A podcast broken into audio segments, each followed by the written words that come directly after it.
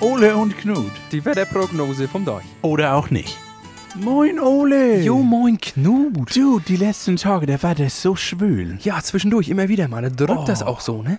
Schrecklich, das kennen wir bei uns zu Hause gar nicht. Nee, gar nicht. Ich, das ist auch tatsächlich einer der Gründe, warum ich nicht so genau weiß, ob man hier für immer leben sollte. Ne? Schön ist das, aber irgendwie, äh, weißt du, bei uns ist ja immer Luftbewegung durchs Wasser. Ne? Jo.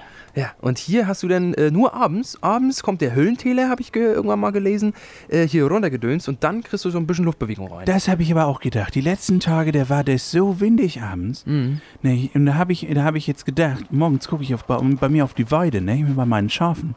Und die sehen alle so aus wie die, wie die jungen Leute in der Stadt, nicht? Den habe ich unten die untere Hälfte so abrasiert, nicht?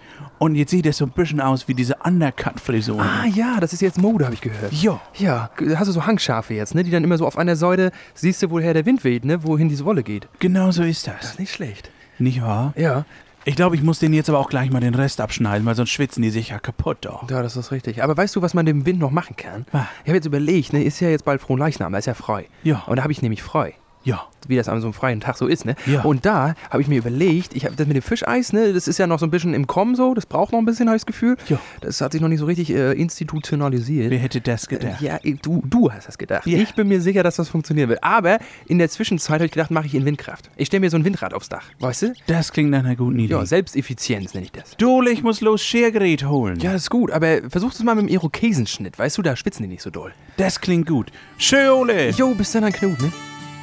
Ole und Knut. Die Wetterprognose vom Deich. Oder auch nicht.